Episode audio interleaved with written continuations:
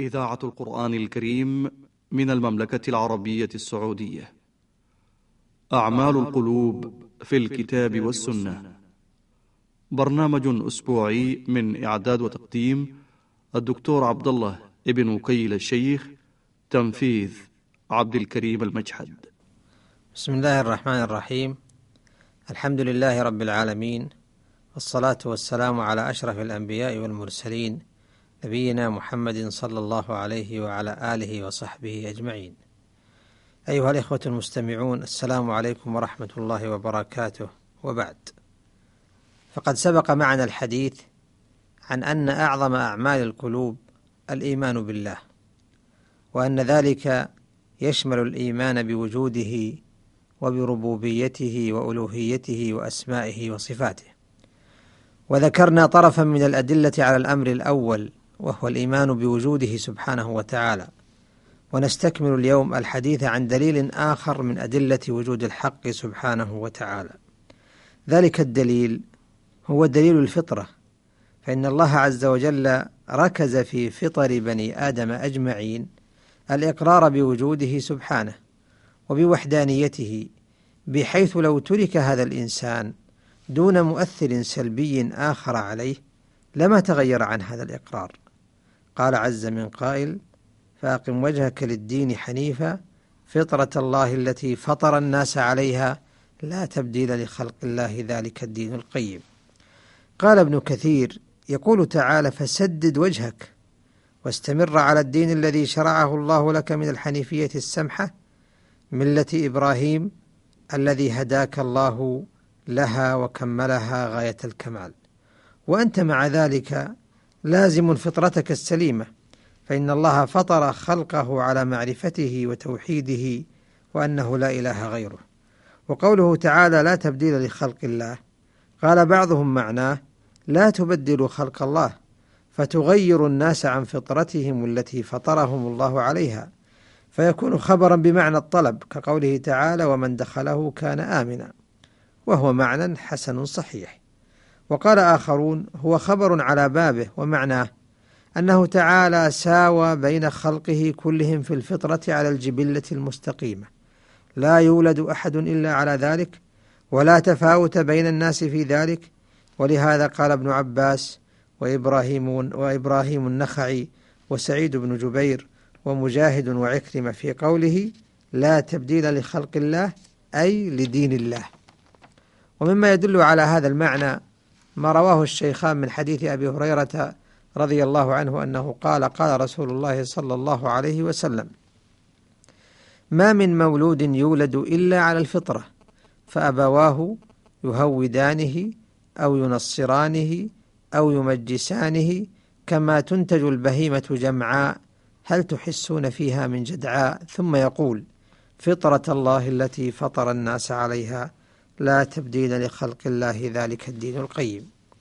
وفي هذا الحديث تقرير لحقيقتين أولاهما أن النفوس البشرية مفطورة أي مخلوقة على الإيمان بوجوده سبحانه ووحدانيته. ومعنى ذلك أنه قد ركز في هذه النفوس من المعلومات الضرورية التي يتساوون فيها ما يسوقهم إلى ذلك الإيمان. لكن ذلك الإيمان إيمان مجمل لا يستطيع به العبد معرفة حدود العبادة وكيفياتها ومقاديرها. ومن هنا جاءت الحاجة إلى الرسل والرسالات لتتميم هذه المعارف الضرورية في النفوس البشرية. والحقيقة الثانية التي دل عليها الحديث أثر المحيط الاجتماعي أثر المحيط الاجتماعي في تغيير هذه الفطرة. فإن هذه الفطرة قد يطرأ عليها ما يفسدها من الأديان الفاسدة كاليهودية والنصرانية.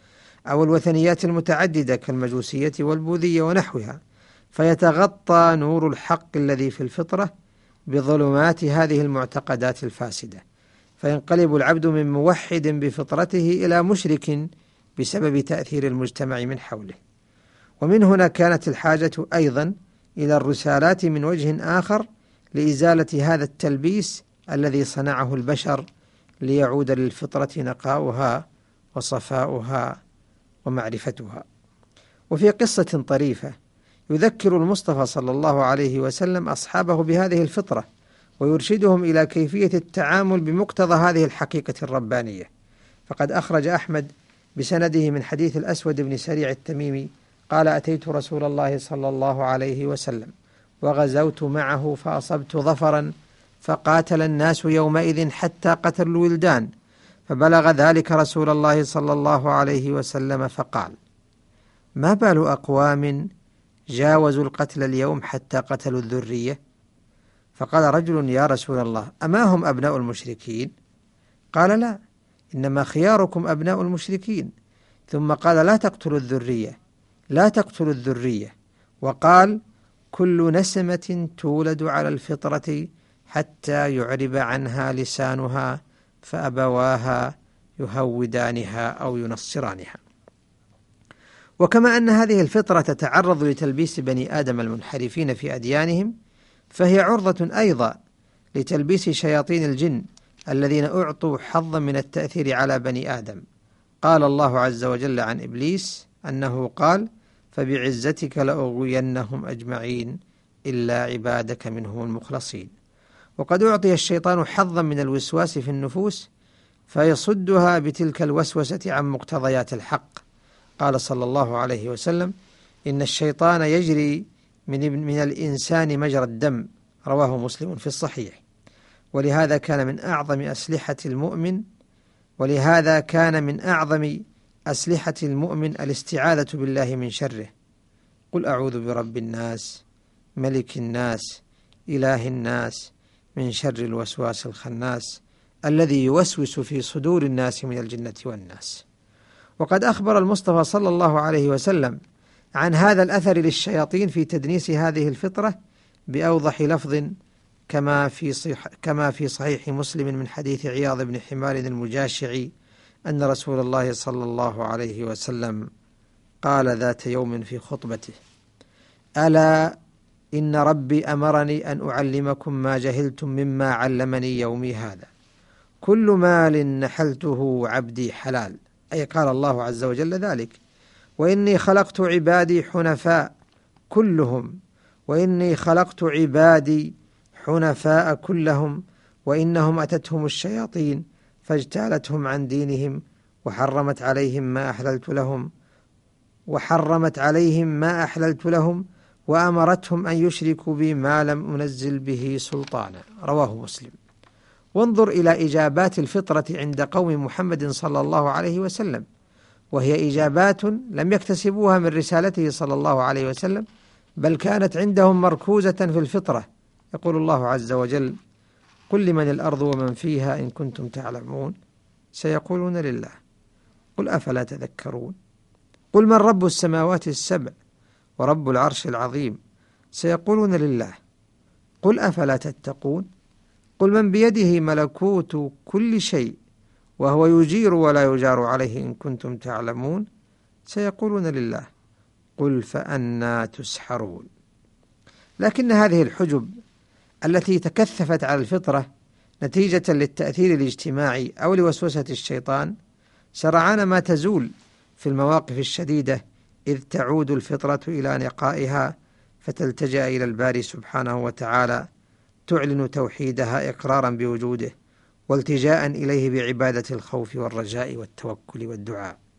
كما قال الله عز وجل حتى إذا كنتم في الفلك وجرين بهم بريح طيبة وفرحوا بها جاءتها ريح عاصف وجاءهم الموج من كل مكان وظنوا أنهم أحيط بهم دعوا الله مخلصين له الدين لئن أنجيتنا من هذه لنكونن من الشاكرين إن الإيمان بهذه الحقيقة يثمر ثمرات مباركة منها أولا لا يأس من إيمان أحد من البشر واستقامته وإنما الشأن هل نحن قادرون على إزالة ما ران على فطرتهم من الشهوات والشبهات لتؤدي الفطرة دورها في الاستقامة والأخذ من العمل الصالح؟ وإن واقع الداخلين في دين الله عز وجل في كل يوم يصدق هذه الحقيقة. وكثير من أولئك المؤمنين لم يحتاجوا إلى كثير من الجدل العقلي بل إن كثيرا منهم عوام بل إن كثيرا منهم عوام لا يحسنون مثل هذا الصنيع. وإنما كشف لهم الحق الذي جاءت به رسالة محمد صلى الله عليه وسلم وإنما كشف لهم الحق الذي جاءت به رسالة محمد صلى الله عليه وسلم فقبلته تلك الفطرة لما ركز فيها من محبة هذا الحق والانجذاب إليه وأكثر هؤلاء الداخلين إنما يدخلون من بوابة الوحدانية وأن الله الخالق المصرف المدبر لأمر الكون رب واحد لا شريك له لا شريك معه ولا مزاحم له. ثانيا عظم شأن التأثير للمجتمعات على هذه الفطرة، ومن هنا يجب العناية في داخل المجتمعات عموما والمسلمة على وجه الخصوص يجب العناية بالحيلولة بين هذا التأثير السلبي وبين الفطرة البشرية، وهذا التأثير جناية أعظم من جناية الأنفس والأموال والأعراض، ومرتكبوها يجب أن يؤدبوا بالعقوبة المناسبة لحجم عملهم. وقد رأينا البشرية عموما تحافظ على جملة من الفضائل وإن كانوا غير مسلمين وما ذلك إلا التزاما بموجبات هذه الفطرة حتى إذا انتهكت بعض هذه الفضائل تعالت الأصوات وارتفع نداء المنادين بوجوب الكف عن هذا العبث والرجوع إلى مقتضيات الأدب ومحاسن الشيم. وذلك دليل واضح من البشر أجمعين على أن في الفطرة خيرا ركزه الله عز وجل فيها وجعله دليلا على وجوده ووحدانيته.